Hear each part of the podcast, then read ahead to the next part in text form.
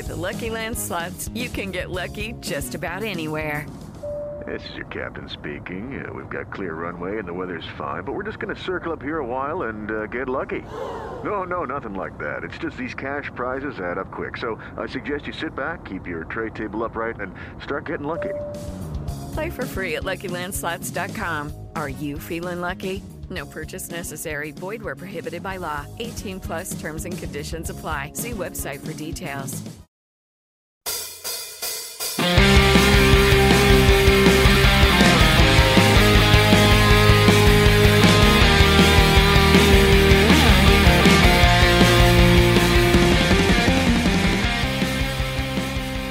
Hey everyone, today's guest is Laura Jane Grace, lead singer and guitarist for the Gainesville, Florida punk band Against Me. I've known Laura and the rest of Against Me for around 20 years now, and they are absolutely wonderful people and amazing friends. Laura was kind enough to let me choose the song for today's podcast, and I went with White People for Peace, the lead single from their major label debut, New Wave. This is the first album that the band worked with producer Butch Vig, who also produced such groundbreaking records as Nirvana's Nevermind and the Smashing Pumpkins' Siamese Dream. Laura talks about the importance of having a producer like Butch on board and how that shaped not only this album but her career moving forward. I mentioned that this album was a true turning point in their career. Sonically, it was as if the band had finally arrived. It sounds every bit as passionate and aggressive as the band does live. Laura also shares a funny story about the time the president of Sire Records and industry legend Seymour Stein dropped by the studio and listened to this particular song, White People for Peace. For all this and more, stay tuned. Hey, hey, have you heard? Krista makes a podcast. Hey, hey, have you heard? Krista makes a podcast.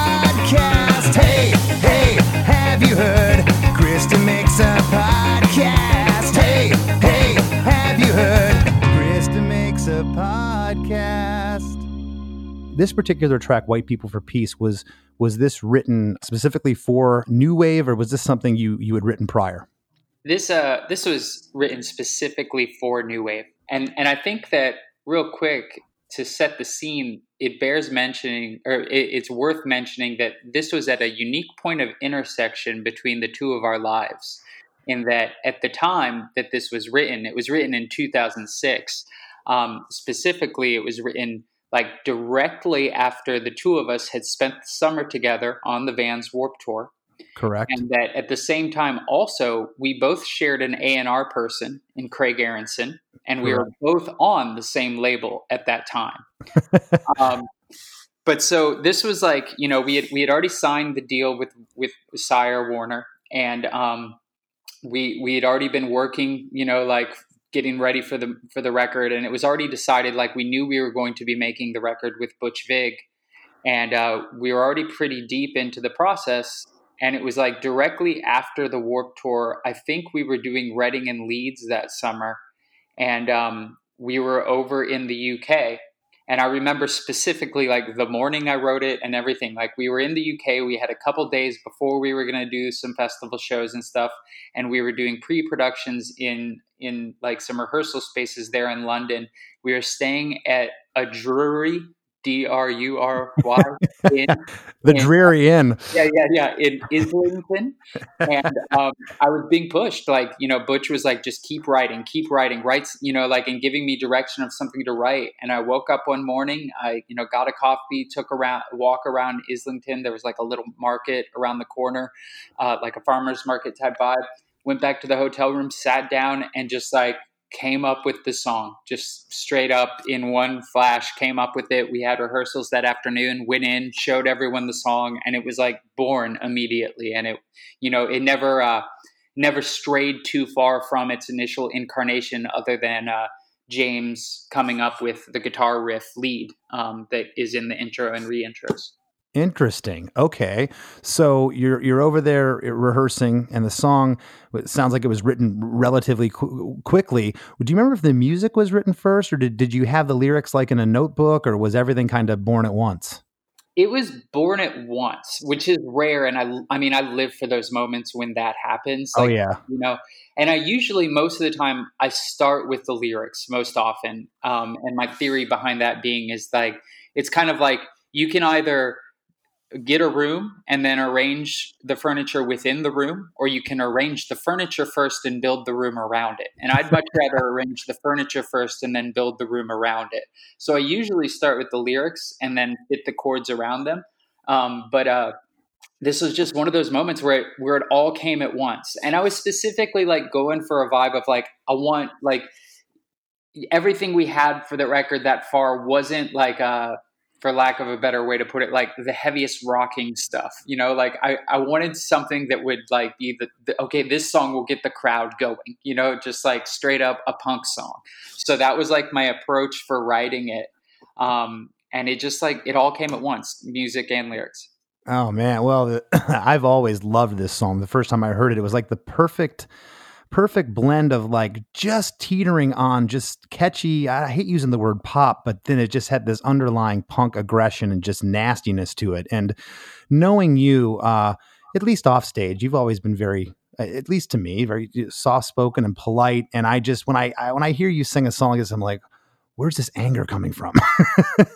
And it's and it's awesome. It's awesome to to, to be able to uh to channel that and, and do so. So when when Butch first heard it, do you remember his reaction? It was a really positive reaction. Like I remember realizing, like, okay, I got a good one. He thinks this one's cool. like I knew I had done well, and it was it was like you know, it, again, like not only did it like by myself, did the music and lyrics come immediately and together, like it was pretty effortless as far as the band. Sometimes, like, you know, you'll work out a song on your own and you're like, oh, this is awesome. It works so well. And you bring it to the band and it's like a train wreck and the band can't figure out how to make it work together.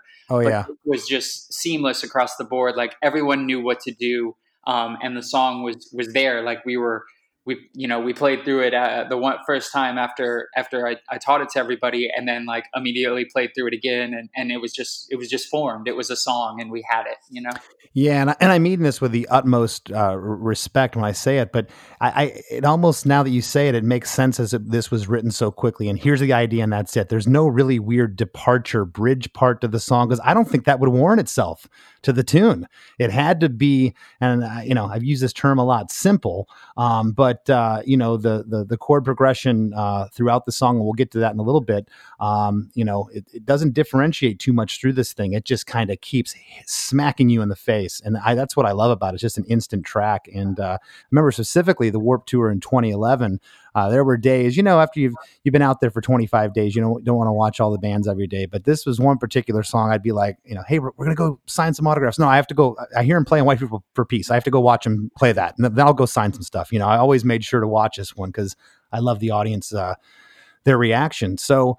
Um, the, the the track is is is written. It was really quick uh, that, that you had it. Sounds like, and now I want to, if we can, just kind of touch on the lyrics a little bit. This was, of course, uh, uh, during the the Bush administration when you had, had written this 2006, and um, the lyrics to me look look pretty verbatim. Uh, you know, looking at them, but sometimes there's other stuff going on behind the lyrics, and I, I kind of want you to shed some light on that if you could. Uh, uh, basically, just kind of tell us what the song's about. Sure. It, well, it's it's a protest song, and obviously at the time, um, you know, we were very much embroiled in conflict in the Middle East. And, you know, I had kind of reached this point in my life where I was struggling with how to write protest songs effectively in that you can you can get really specific and make it specifically about what is happening you know like uh, this the very specifics of what was going on in the middle east.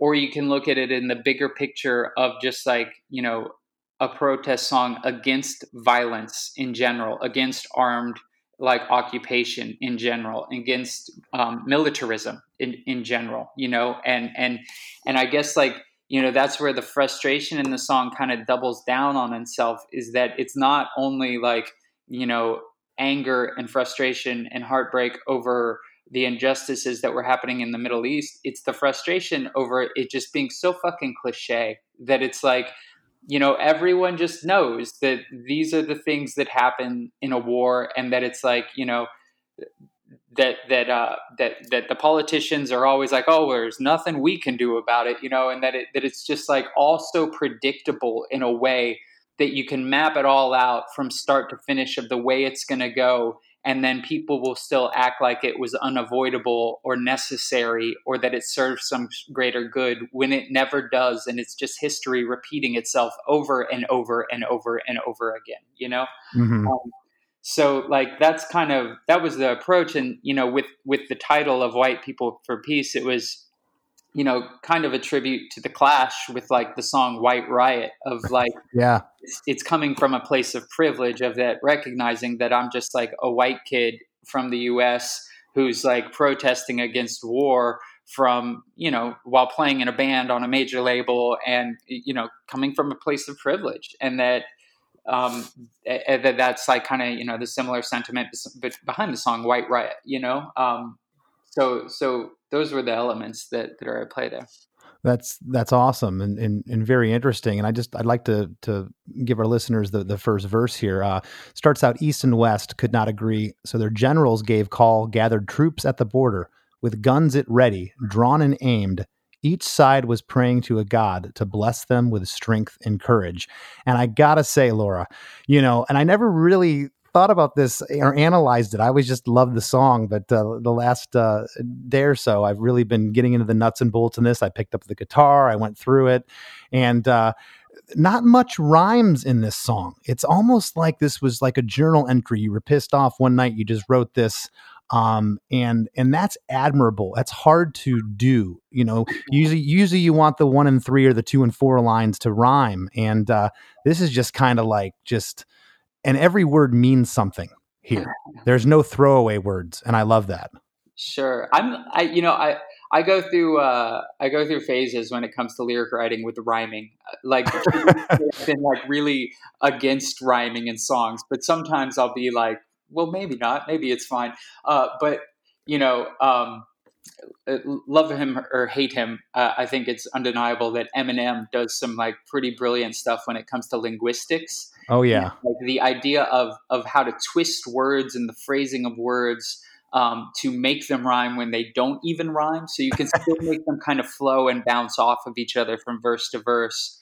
Uh, and I think oftentimes, you know, it's more about getting like uh, consonants to line up in lines, you know, of like okay, five and then seven and then five, you know, like, uh, or, or, whatever combination, um, and kind of making things fit in that way. But this was like more of a, of a manifesto approach to the lyric writing and more of a just like getting the point across. And that's what I mean by like, you know, writing the lyrics first and then fitting the chords around it. Like, you're not going to come up with a new chord. All the chords have been been invented. It's going to be in the key of C or it's going to be in the key of F or the key of you know, it's going to be in one of those and it's unavoidable and you didn't come up with them. Someone else did a long time ago. So the a great point. the combination of, of of like words though is is infinite. You know, like you can come come up with new ways to say things far there's far greater possibilities than there are of chord structures. So taking that approach is always like eh, where, where what I prefer. But with this, you know, of just sitting down and kind of laying it out of like, well, what are those dynamics of war, you know, and and it's always, you know, that like two sides who have been divided. You know, we're all one race, but there's a division. And each side is so sure of their righteousness, and each side always has God behind them. And and just like, you know, if you remove yourself from that situation, like well obviously that's false. You know obviously you know it's impossible for both sides to have god be like you're the you're correct here. And when it comes down to it like both of them are wrong. You know like yeah. regardless of your subscription to whatever religion like you, you know most every religion is about uh nonviolence and, and murder being bad, you know, killing being bad. Uh, so like I, you know, it, it, in my opinion, like I, I'm a pacifist and, and that, and that war is just wrong across the board, you know, that there's just no justified reason for it. And that any kind of justification behind it is a falsehood. And that's, uh, yeah, I completely agree with that. I, uh, I hate it myself. It's, uh, you know some people feel it's necessary and uh, i don't know i i wish we could we could have uh, world peace as well um, talking about I talk about Butch a little bit if we could. Uh, I remember when I heard you guys were working with him, I was just like, I, I wasn't jealous. I was envious. I'm like, they get to work with Butch Vig. I just love everything he's touched pretty much. I think the guy's a genius. What was that like? Was was he someone that you, that you picked, or was this a label suggestion, or did you have a, a list of producers? How did he come into the picture? Well, when it came to that conversation, you know, like with the label of like, okay, well, you know, you all need to pick a producer now. When it came down to it, like we were all still pretty green when it came to uh, working with producers or or what or knowing how to approach working in a studio even you know like really our first real experience with a producer had been the record prior to it with Jay Robbins right know?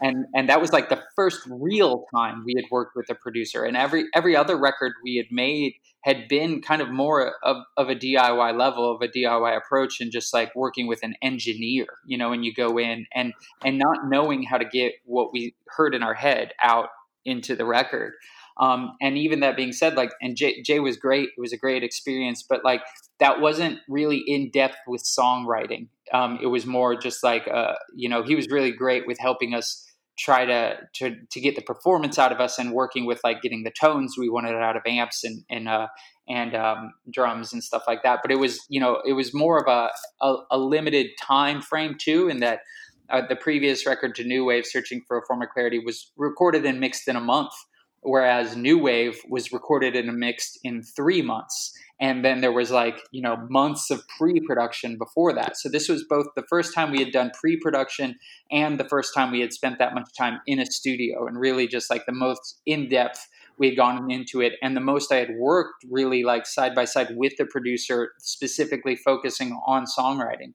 But so when it came up to the that point of like you know they a&r person craig being like okay well you know we need to we need to pick a producer.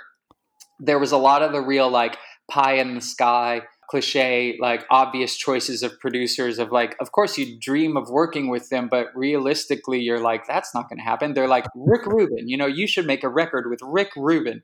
And it's like well yeah that would be awesome. I don't know you know? So like there was that list of them and and butch was on that list and butch was definitely you know in my opinion like a, a uh, similar where i was like yeah right like that sounds rad but that's never going to happen. You know like why would why would butch want to work with us? We're just some fucking punk band from Gainesville. You know, like um, it just seems so far fetched and, and realistic. But amongst that list of like names that all seemed unrealistic, he was the one where I was like, him. You know, like I want if we can, if out of any of these unrealistic possibilities, if any of them could be, actually happen, I want to make a record with Butch Vig. Like he made Nevermind. He made Siamese Dream. Like yeah. uh, I mean, for me, those records came out right when I was at that age where they they changed my life. They changed who I was, and they changed my direction in where I would go musically. Just they they had ultimate influence on me, you know, and my friends and everything. So that when when that chance was there, I just I jumped at it, and then it became a reality. That is so cool. It really is. I mean, and I. I, I, might be putting you on the spot a little bit. What do you think of, of listening back now, uh, uh, 13 years removed to that record? Because I think it sounds incredible. I, you know, I really do. I, I think it, today it just sounds as vibrant today as it did when it came out. I think we got so very lucky, so very very lucky because you know it's not only about like you know there's that list of impossible producers that they pitch at you, um, and and and you're lucky that oh my god this this this impossibility is actually going to happen. And that's one little bit of luck. But then the real bit of luck is that afterwards and once you're in the situation is that that Butch actually cared. You know, like we could have gotten any of those producers on that list and gotten in the studio and then come to the realization of like, oh, this person doesn't actually give a shit. They're just taking the major label paycheck mm. and they're going to pump out a record with us. And it doesn't matter to them whether it's good or not because it won't actually affect their career because they're this fucking like, you know, big name record producer and they'll go on to make a Red Hot Chili Peppers record or a fucking whatever, you know? Yeah. So like that was the second bit of luck is that Butch is just like salt of the earth could not have like been more attentive and more invested in the record and and really just like made it what it was and really guided us you know and that we we like we got the most out of the experience not only in that like we got to make a kick-ass record but that we learned so much from it and that we had someone guiding us who was so very patient with us to be able to learn and to get the education out of it and not just the recording experience out of it. You know, like got to really like learn what it was like to make a record in with that much money, like that much of a budget and that much time to spend in the studio which were lessons that we could then take with us and would be invaluable you know could apply to every other record we'd make for the rest of our lives. You know I, I'm will be eternally grateful for that experience and for that guidance and and just his generosity as a human Oh, that is that's amazing. Well, and you know, Butch at the time, he still does, kind of had the pick of the litter of whatever projects he wanted to do. So I truly believe he he loved your band, you know, and I think that's why he took the gig, and and, and it shows. The record just it, it, sounds awesome. And not to take anything away from uh, Jay Robbins, who, for the listeners, uh, Jay uh, played in a, in a band or plays in a band called Jawbox. He was also in a band called Burning Airlines. And uh, uh, Jay's uh, done, done a number of records, of course, the Against Me record, Searching for a Form of Clarity, um, that record and your your previous records that you did in Gainesville with, with Rob McGregor. Um, not taking anything away from those records, certainly they're fan favorites. But I felt like the lights came on when when when I heard this record with you guys. I'm like, this sounds like Against Me. If you crank this up in your car, this is what it sounds like if you're in some sweaty club watching these guys play. It's just it's just loud, it's brash, and it sounds great. Yeah, it, and it, well, to us personally too, it, it like felt like a zenith in that way of like all the elements came together. You know, like uh, where we had worked so hard for so long to make it fully realized and then it and then it happened you know like of like okay we got it right. Like we got it exactly how we wanted to get it and and it was the best absolute best we could do. There was no like ah damn if only that would have been a little different. Like yeah. you know like and anything that happened afterwards it, like it doesn't matter. It, it didn't matter to us really you know like as far as like sales or fucking bullshit like that whatever you know like that wasn't what we were going for anyway. I'm i'm forever gra- grateful for the experience yeah, and and you know it's one of those things. There's especially a, a, punk band. And I know you guys wrestled with this of oh the selling out thing, and and and by you know 2006 2007 that was kind of going to, to the wayside. But certainly uh, being a political punk band, you, you had those thoughts. But uh, you know I think this was a pivotal point in your career that that uh, it just took you to the next level. I think it's uh, you know I'm not saying you guys wouldn't be here today, but I think that that you're still relevant and still out there, uh, uh, due in part to this record. It was just it was a turning point in your career, and it sounds sounds amazing. Um, Want to get into the the, the pre-chorus now, which is uh, kind of my favorite part of the song. It's just so just those drum hits, dun dun dun dun. It's just so cool. Artillery lit the sky on fire. It was in his name, artillery lit the sky on fire. The people sang songs to try and stop the soldier's gun. And then we go into chorus one protest songs in response to military aggression, protest songs to try and stop the soldier's gun. But the battle raged on. Two things. Um, the pre chorus, you have stop the soldier's gun, and that's also a lyric in the chorus if if I ever did that in one of my songs, I'd be like, I have to change that. I can't have the same word in a pre-chorus as the chorus. Do you remember ever thinking that? No, oh, you know, I geez, that's the first time I've even noticed that. Something that usually I'd be like, I'd be similar. I'd be like, oh, I can't do that. I can't. but I love it. I love it. It's great. I just don't know if I could have done it and pulled it off with conviction. yeah, that dang, that's the first time I really noticed that. Um, yeah, I think maybe maybe it slipped by for me just because the phrasing is different, you know. And, and sure, it's totally different. Yeah, yeah, dang. I stumped Laura just now.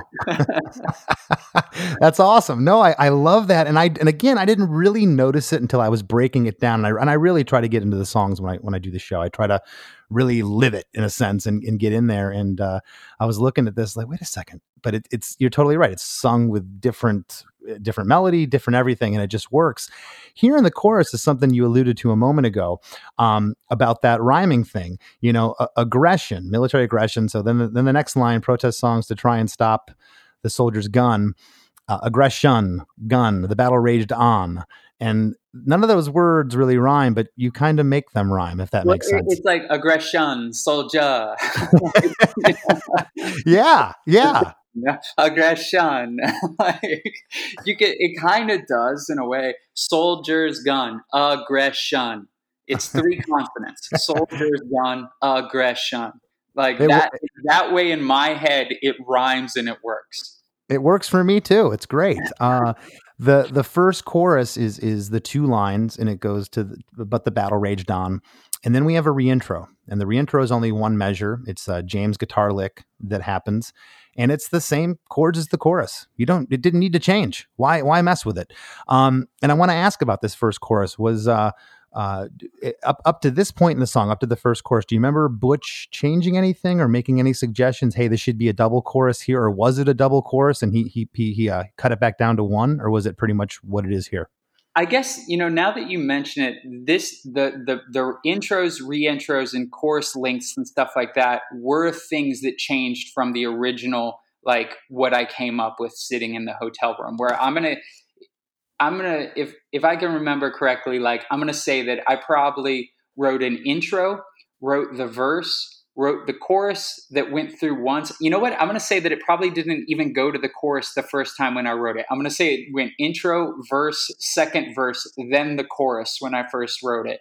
And that that was like one of the most like eye-opening moments of being produced that uh-huh. I also I should add in that like when we went to pre-production that day in in Islington in London or whatever um, that Butch was there with us. Like he was in in the room when I first showed the song, the band, the song. Like, cool. uh, what if you could have a career where the opportunities are as vast as our nation, where it's not about mission statements but a shared mission?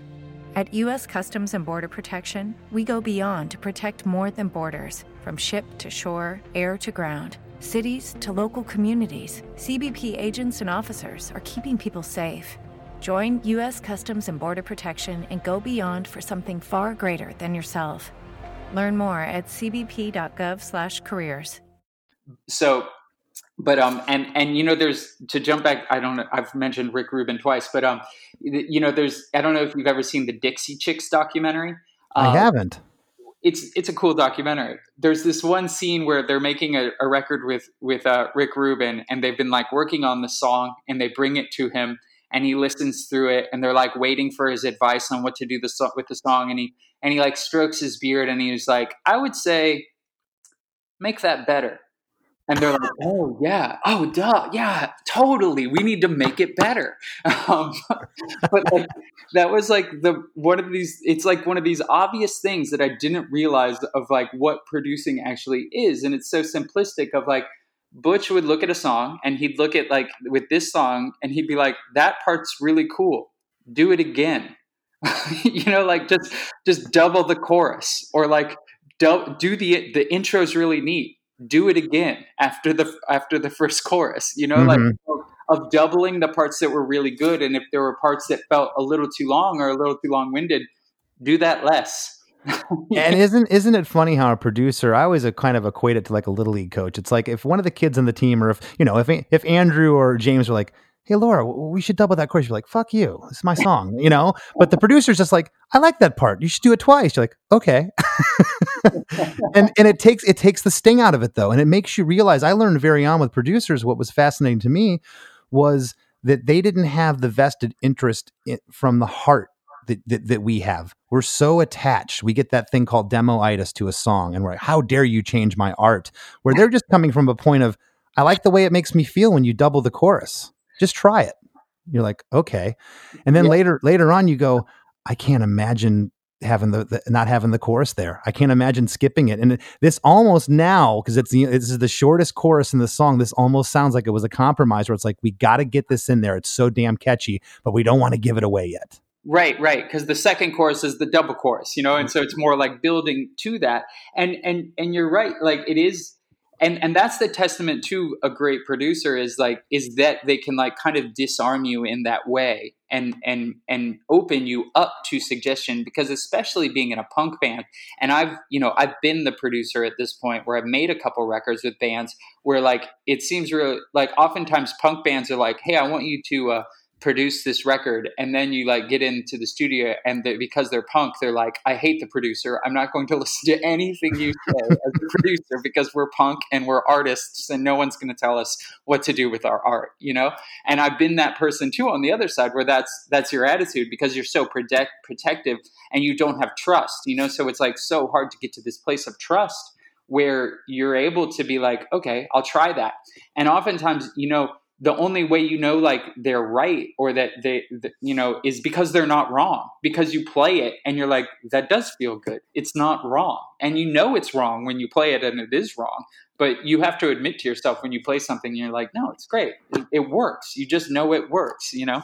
But mm, again yeah. a testament to butch for being great in that like he got us to that place where where i was totally 100% willing to listen to his advice and totally willing to try out anything he suggested and and and he was also totally willing to be wrong if he was. And it's great to be able to open yourself up to that vulnerability because that's hard. Yeah. it's very hard. It, you know especially when you've been you guys, you you you were successful. You know, you had a good track record going on here. You had a, a great fan base, and now you're trusting somebody else, and and that that's hard to do because if it's not broke, don't fix it. You were doing well up to this point, um, and and the fact you were able to to open up and and let somebody let somebody in, uh, that that's huge, and not a lot of not a lot of bands can do that. Um, getting into the second verse, uh, sirens filled the air and the ground shook with war. Civilian casualties had been a cost that was predetermined. When interviewed for report, victims pleaded in frustration their claim that this was a war without reason. This uh, verse here is a mouthful. You're spitting some words out quickly. I don't know how. Like the victims pleaded. I'm like, whoa! I, I had to. Like, is that really what what what, what you're saying there?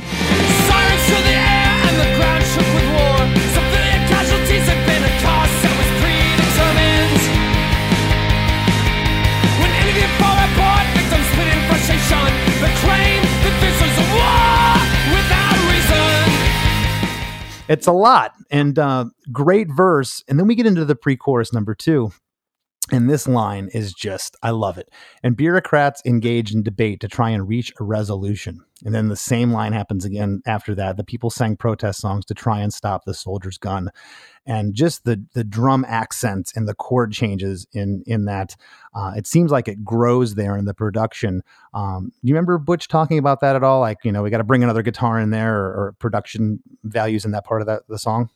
Not specifically, but I do remember that being like kind of an overall an overall approach to like how do you build the song and get the dynamics to like re-engage you each time it got to especially if it's like you know a three chorus song? Like how, mm-hmm. do you, do you bring something new? And that it is about that if like re-hooking someone in and you got to bring bring it back into the song. But damn like you know talking about lyrics being a mouthful like I, I, do recognize that fully. And there's so many times often like playing live, especially where I'm like, Jesus Christ, if I could only less, have been like a little less verbose. I, you know, like, yeah, I can't even breathe. I'm at the cat's cradle in friggin', you know, uh, North Carolina. There's 800 people shoved in a room that could comfortably fit 300. And here I am trying to get out 18,000 words. I, I hear you. What I would give to be in that room right now. Oh, I know. I know, right? I feel that, smell that much sweat and feel all that spit flying back to me safely. Oh, yeah. But also, like, not to mention with this song, it's like, it's all downstrokes. So, like, as far as a wrist workout, Jesus Christ, you're just like hammering on 16ths the whole entire time of the song. Um, which again like you know talking about well how do you build it like that that's you know so it is like it's it's about those like subtleties between the guitar of like having the the riff in the intro and the re-intro, which is a hook, and then like you know kind of pulling back during the verses and letting it kind of explode during the chorus, but it, it explodes in a way of like making it expansive mm-hmm. between the chords even though it's just barreling along like a train, you know? Well, and hammering those 16th notes, like you were talking about, it makes the song sound faster than it is. I mean, this is a pretty peppy tune, but this thing is just driving. And it's, it's the way that 53 BPM or something like that. yeah, it's just the way that, that it's played, and you know, the it's in the lyric of the song, aggression. There's a lot of aggression in that in that guitar playing, uh, and of course, I want to talk about in a moment uh, uh, James' backup vocals, which are just uh, so cool. I love I love the harmonies that that he does. Um, so we get into chorus two, and uh, chorus two is doubled uh, protest songs in response to military aggression, protest songs to try and stop the soldier's gun. That goes through twice, but the battle raged on. And then we get into kind of what what I would call the bridge guitar solo. It's only one measure of the same chords as the chorus with that intro riff guitar solo coming in. And then we're into the pre-chorus number 3, which this pre-chorus in this song is almost like the other chorus by this point now. It's so it's so catchy and so good that I want to hear it and this is genius now. And I want to know if this was was you you all or Butch now this pre-chorus is doubled. I yeah, I can't I don't even remember. so so here's the lyrics for, for the listeners. Um while the broadcast, like their prayers, went unanswered and ignored, God, like the rest of the world, just watched in silence. And the melody is tweaked here a little too. It's not quite like the the, the first two uh, pre-choruses.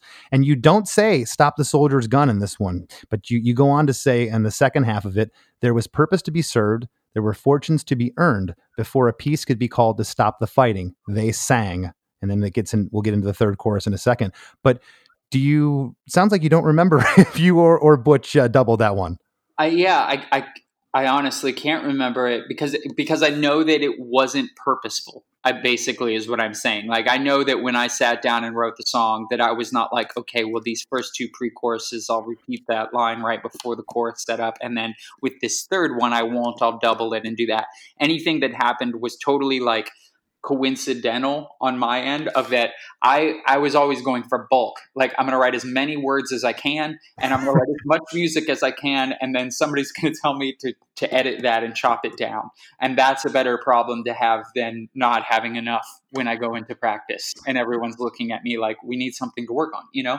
Um, so that was always my approach but I, I'm going to guess that there the arrangement of that was something that was then worked out between all of us and Butch and and everything. But you know, the the following chorus, then it's like it's a different chorus, and that it does pull back, and it's something that we've like adapted even in um to, with the live show and I'm, you know it took us years to realize what we could do it of like with that third chorus of like oh you can totally drop out the music here and it can just go straight to the kick drum and then hand claps. Uh-huh. you know, get the audience going and then go into the chorus and then rebuild back into it one more time before because it's like a the last chorus is like four times through i want to say. Yeah well yeah and and i want to get to that real quick. The last thing about this pre-chorus though that again this is almost like a chorus at this point, especially now that you're. I just I love I love the part. I love the way the angst in your voice and how you sing this thing. Um, and it, I can't think of another song. Usually, pre-choruses happen twice in a song. You know, this is. I can't think of an instance where a pre-chorus was now at the very end of the song doubled. I just can't. but this works so well, and I can't imagine it not being four times. It's it's awesome, or t- two times. Um, it's great. And then you get into the last chorus of, of what you're speaking of. This is interesting. Okay. The first four lines here, James's harmonies change. Yeah. I think prior to this, my vocal approach was always a different melody every time. I was more, I was always going for performances, not right. Like I would write the chords, and in my head, I would hear melodies but it was never like and now i'll do this again you know like it was always like and now this time maybe i'll be a little more reserved in my performance because i was always thinking about it live. And so working with butch was the first time it like dawned on me you know through him through his guidance of like uh, hey you need to uh, you need to write a vocal melody. And that needs to be what a song that's like a part of it you know? Uh, so it was the first time we had planned anything in any way. First time we had done, you know, and and before when it came to backing vocals too, it was always just like like a free for all of like, you know, being being like, okay, well, you know, it'd be cool if uh, you did some backing vocals on the chorus because I think that would encourage the audience to sing along on the chorus too. So if they hear you on the record singing along, then they'll they'll know to sing along live to the chorus but this was the first time we had thought out like or we had been you know guided to like hey you should uh, come up with what the vocal harmony is and you should uh, plan it out and make it make it interesting. And it's a pretty big change these first four lines this in this last course before it before it doubles uh, uh, another four lines. Um, do you remember Butch? Any input from him, or, or, did he ever say, "Well, we can't change the melody of the chorus"? Because typically you don't. If you're going to change the melody, hey, we'll we'll make the back half of the pre-chorus a little different than the first time, or there might be a little melody fluctuation, but this is drastically different. These first four lines. I feel like I'm learning about the song. Uh, me more. Who the hell knew you had to talk to me to learn about your songs? Jeez. it's cool though. I, that's what I love. I love doing this, and I, I am really getting a, a, kick out of your response, Laura. I really am. I think it's I think it's funny because uh, I'm sure people could teach me about my songs too. You know, when you record something, I always joked it's not like I sit around listening to my own music. You know. Sure. Yeah. You listen in the studio, but like you're listening with different ears too. Oftentimes, you know, like, and it's so jarring where like you listen to a record you've made a couple months later and you're like, oh, holy shit, what what the fuck is going on there? That's the tempo, you know, like or yeah. what was like, I thinking? like, oh, that lyric is bad. Um, you know, so you're just listening in such a different way in the studio, and when you're in the moment, and then when you remove from it you know and, and oftentimes too like you know it's such a different experience between playing something live and trying to record it and the way you hear it live versus the way you record it. But i will say that with this song like the experience of listening to it recorded is similar, really similar to playing it live. And, and that's like always something that we wanted is like, we wanted to sound like it sounds live, you know, like mm-hmm. we want to sound like we sound like with the band. And that's something that had always been so elusive to us and hard to capture. And something that I am proud of with New Wave, you know. In oh, I, when I first heard, it, I was like, "This is what they sound like. This is what Against Me sounds like. It's it's raw. It's in your face. It's brash." The chorus goes through uh, another full set, which it picks back up to the original melodies. Uh, then it ends with the with the battle raged on, and, and, and that's the end of the tune. And um, it's just a, a great track. I want to go back real quick when you uh, the song was recorded and uh, you know that that first time in the studio you're sitting around and you're kind of making sure all the parts are there all the overdubs and and butch is there pushing up the faders and you're and you're sitting back what was your initial thought well, this song actually has probably one of the best stories behind it as far as tracking and um, one of the most unique experiences when we were in the studio. It was one of the first songs we recorded, not the first. The first song we recorded on um, New Wave was the song Piss and Vinegar. That was the first one tracked. Okay. And the logic behind that is that it was the easiest song to play. So, like, go in and track your most effortless one. So while while White People for Peace wasn't the most easiest, it was still straightforward enough that it was one of the earlier ones. And it was also like you know it was there. Like a lot of the stuff we've talked about as far as like doubling parts you know doubling courses and stuff like that sure but the overall parts were there you know? So like the arrangement of it while it might have been like worked out over pre-production it was like decided going into the studio. But so it was one of the first songs we tracked one of the first songs we finished everything for and you know we still had probably like half of the record to finish and we're sitting there in the studio. We recorded at this studio called paramount studio in, in downtown or in, in los angeles downtown hollywood. Um, not not any affiliation with the movie studio but um, okay. and we're sitting there one afternoon and there's a buzzer on the intercom goes off and the front desk person is like um, seymour stein is here to see the band and we thought it, you know, Seymour Stein, he, um, for those who don't know, he founded Sire Records. He signed the Ramones. He signed Madonna. He signed, you know, Echo and the Bunnymen, like you name it, like a historic figure in the music community. Belle and Sebastian wrote a song about him on The Boy with the Arab Strap, like a mythological figure in rock and roll, right? Um, so we thought it was like somebody fucking with us or something. yeah. but sure enough, Seymour Stein comes waddling down the hall and into the studio. and he sits down at the console. And like Butch is just as like kind of blown away as we are that like Seymour, Seymour Stein just came into the studio and he came alone. You know, he didn't like come with an entourage, no one with him or anything. He just comes in. Um, he was and, checking on. He was checking on his investment. Right. he find he finds you. right. Yeah. So he comes in and he sits down at the console, just like the naturalist thing in the world. And he's like, and we're just kind of like looking at him, you know. And he's like, "Well, play me something." So so Butch tells Billy, who was the you know one of the engineer we worked with, he's like, uh, "Let's play him White People for Peace." So we play him White People for Peace. Song finishes. He's silent for like what feels like an eternity. he turns to Butch and he's like, "Well, Johnny Ramone would have either loved it or hated it." How do you take that? I don't know. and then he stands up, asks us if we want any pictures. We take a couple pictures with him. He talks about his jacket. He had like this members only jacket on. He got it at like a strip mall in South Florida. I kind of got a good deal on it. We take the pictures, we shake his hands, and he leaves. And then we just carry on with recording for the rest of the day. And that was it. That was like, you know, that was the experience. Um, but like I guess like it was a compliment ultimately. I think you know the Johnny Ramone what I hated it part of it was that you know Johnny Ramone was fairly right wing when it comes down to it. So it's a protest song, and I think that Seymour recognized that. that Seymour was also saying that well, it's great, it's very punk, and that again the Sixteenths and the downstrokes that maybe Johnny Ramone would have loved that part of it. Oh, jeez, thank thank you for sharing that. That was really funny, really cool. I um wow, I don't even know how how we could follow up something after that. So I, am just going to say uh, we're coming to a close here. I want to thank you again so much for take for taking the time. And uh, if you'd like to leave uh, our listeners with anything Laura Jane Grace uh, against me related, uh, uh, spill it out now.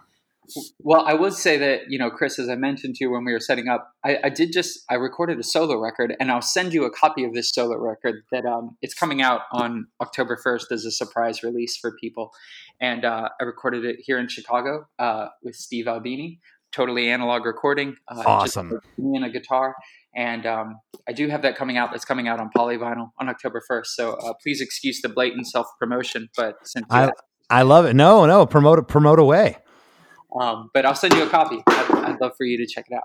I would love I would love to check it out. And uh, if you'd like to uh, anybody to find you online, can you tell them where to find you online? Um, on all my socials, I'm just at Laura Jane Grace. Well, there you have it. Um, thank you for for breaking this song down and, and letting me educate you about your song. Right on. It was a pleasure talking with you. I miss you. I feel like I've seen you at least in passing every summer for like the last 15 years, and it it's heartbreaking to me to to not run into you this summer. I know. The last time I saw you was last uh, about this time uh, at Riot Fest last September. Fuck yeah. That was the last time. So I hope to see you sooner and later, and uh, all the best to you. Thank you. Right on. Take care, Chris. Ever wonder what a punch from Elton John feels like? Or how you'd cope with having turned down the chance to be in Nirvana? Or what signal Keith Richards gives when he wants you to get the hell out of his hotel room? Fans of Too Much Effing Perspective don't have to wonder because they've heard these exact stories and a jillion others on our podcast. I'm Alex Hoffman, former tour manager for Radiohead. And I'm musician and comedy writer Alan Keller. On the TMEP show, we get guests like Nancy Wilson from Heart, Jeremiah Fraites from the Lumineers, and Modern Family's Julie Bowen to tell us things they may have only shared with their therapist, clergy, or a TMZ stringer. So join us on Too Much Effing Perspective. That's E F F I N G Perspective, the only podcast you crank up to 11. As we near the end of the show, here's a band you might not know. Welcome to this week's Band You Might Not Know. If you'd like your band to be considered for Chris DeMakes a Podcast, all you have to do is submit your song and bio to bandyoumightnotknow at gmail.com. This week's featured band is Till Morning from Chicago, Illinois. Uh, I, describe these guys as melodic, upbeat, uh, and punky with honest and introspective lyrics. Uh, I really like their sound. The band consists of Devin Parker on guitar and vocals, Patrick Parker on guitar and vocals, and Mickey Molinari on the drums. You can find them on Instagram and Facebook at till underscore morning underscore band. Here's a snippet of their song, Okay.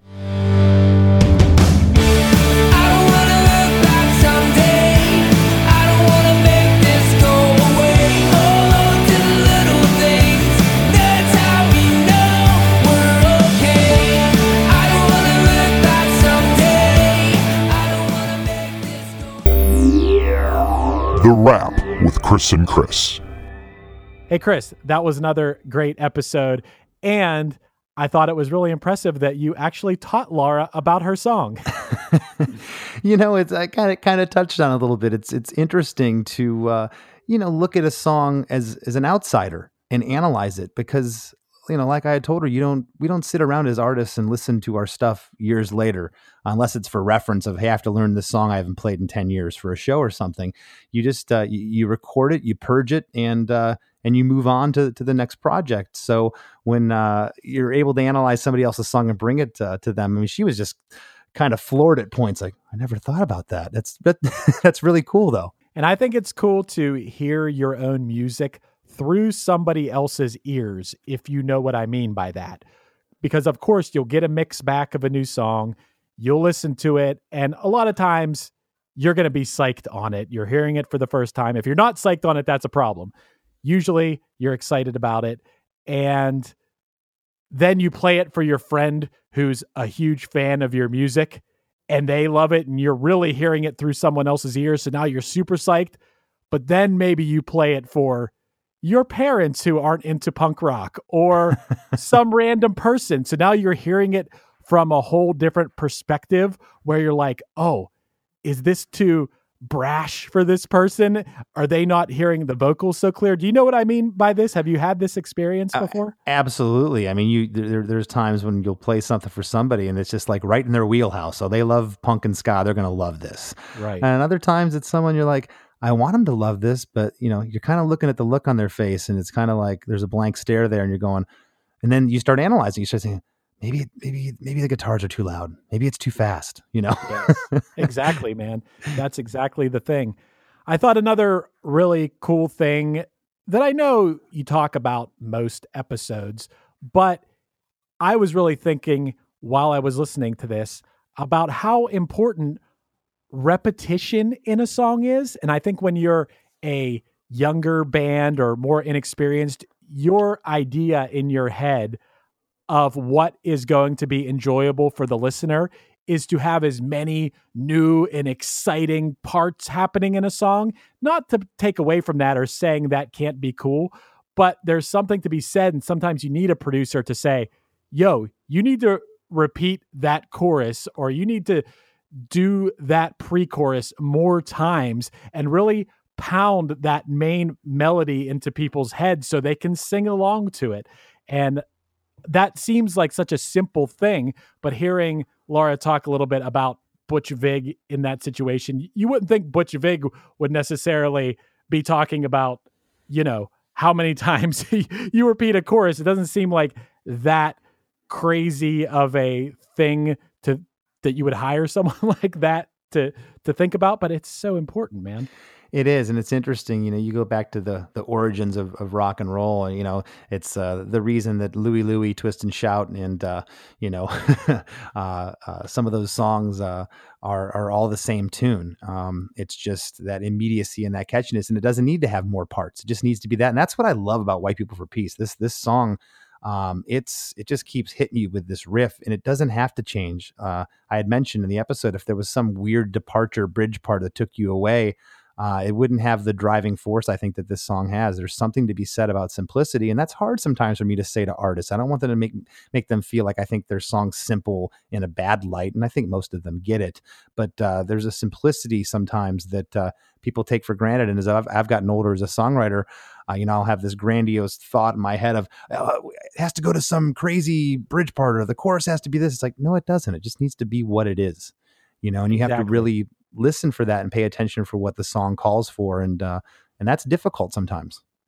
Right. And one thing that Laura brought up that I don't think we've talked about at all on these podcasts yet is the very, you're getting down to the very uh, little aspect of the way you strum the song. And this song is all downstrokes. Mhm. And there's a lot of punchline songs and other bands I play in where that just adds to the feel of the song and maybe the listener doesn't even realize that. But there is such a difference between going up and down and all downstrokes uh, that you and i know that difference. And you have that sort of aggression when it's all downstrokes. And it's funny because it almost looks like if you're watching a person play all downstrokes it just looks aggressive. You know Uh-huh. and you're and you're a guy who also knows the value of the upstroke. you know, that's very obvious in ska music. The upstroke is maybe the m- most defining thing about ska music, but the downstroke when it comes to punk rock and aggressive music is just as important. Oh yeah, and and and you know, I never thought about this as a young songwriter, and when I got into studios with producers, the first time they would talk about things, hey, what what if you strum this a different way? Well, what do you mean? what if you downstroked it?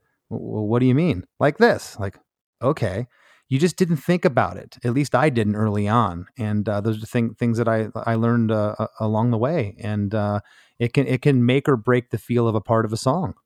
Absolutely, man, and that's the right word too. Feel the way the song feels is really determined by so many things: strumming, you know, the the rhythm of the drums, the the bass lines. Do you have the bass line that's just mimicking the root note, or do you have, you know, in in example, Less Than Jake's a perfect example of these these bass lines that are that are wild. They're great, and they add so much to the song. And not it's not just Less Than Jake. It's think about Flea and Red Hot Chili Peppers and how important you know Flea and Roger and all all those bass players who just stand out and how important that is to that music and to the feel of the song. Absolutely. And, and one other thing uh, I wanted to touch on that Laura mentioned was I was just so so stoked of how open she was to just in, in praising of, of Butch Vig.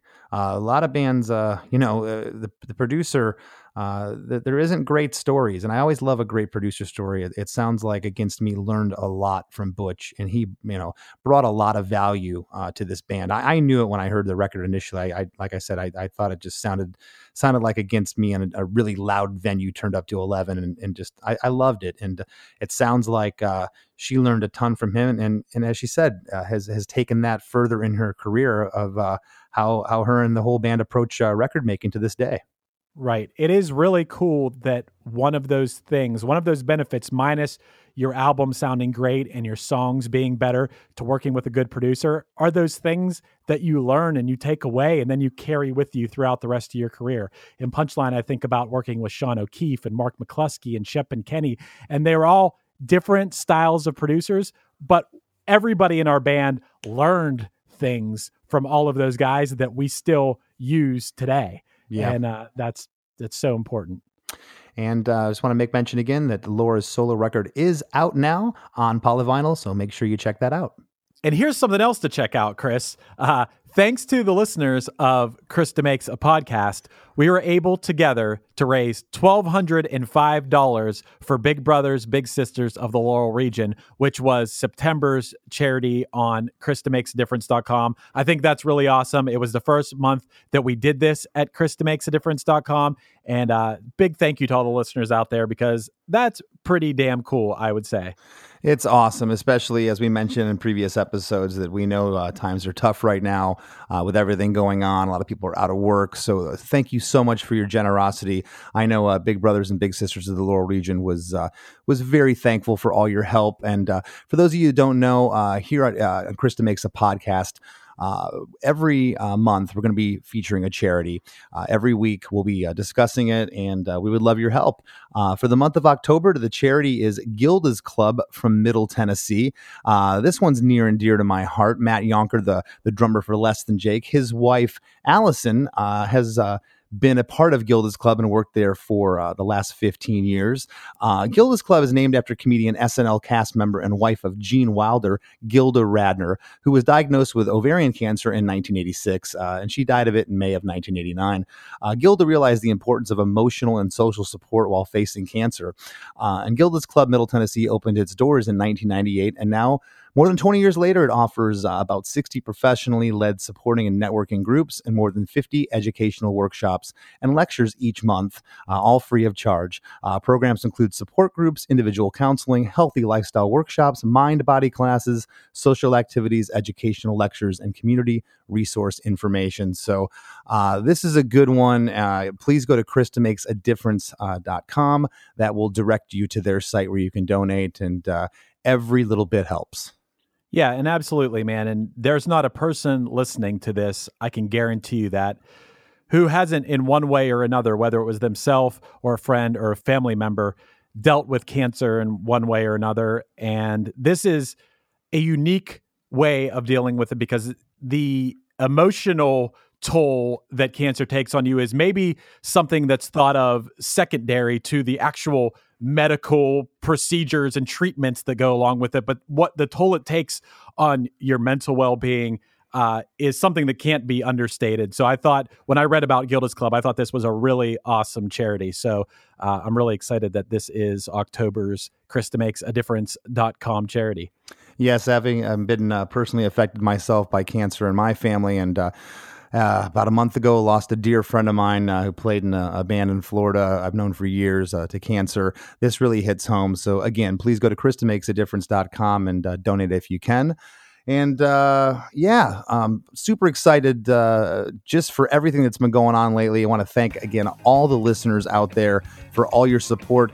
I know Chris Fafalios keeps harping on it. Please leave us a review on iTunes. We like reviews. We like to hear from you. And uh, if you haven't already, please join the uh, Chris DeMakes a Podcast Facebook group and hit me up at ChrisDeMakes at gmail.com. I want to produce your band and collaborate with you via live one on one Zoom sessions. So hit me up and uh, we'll, uh, we'll work on your songs.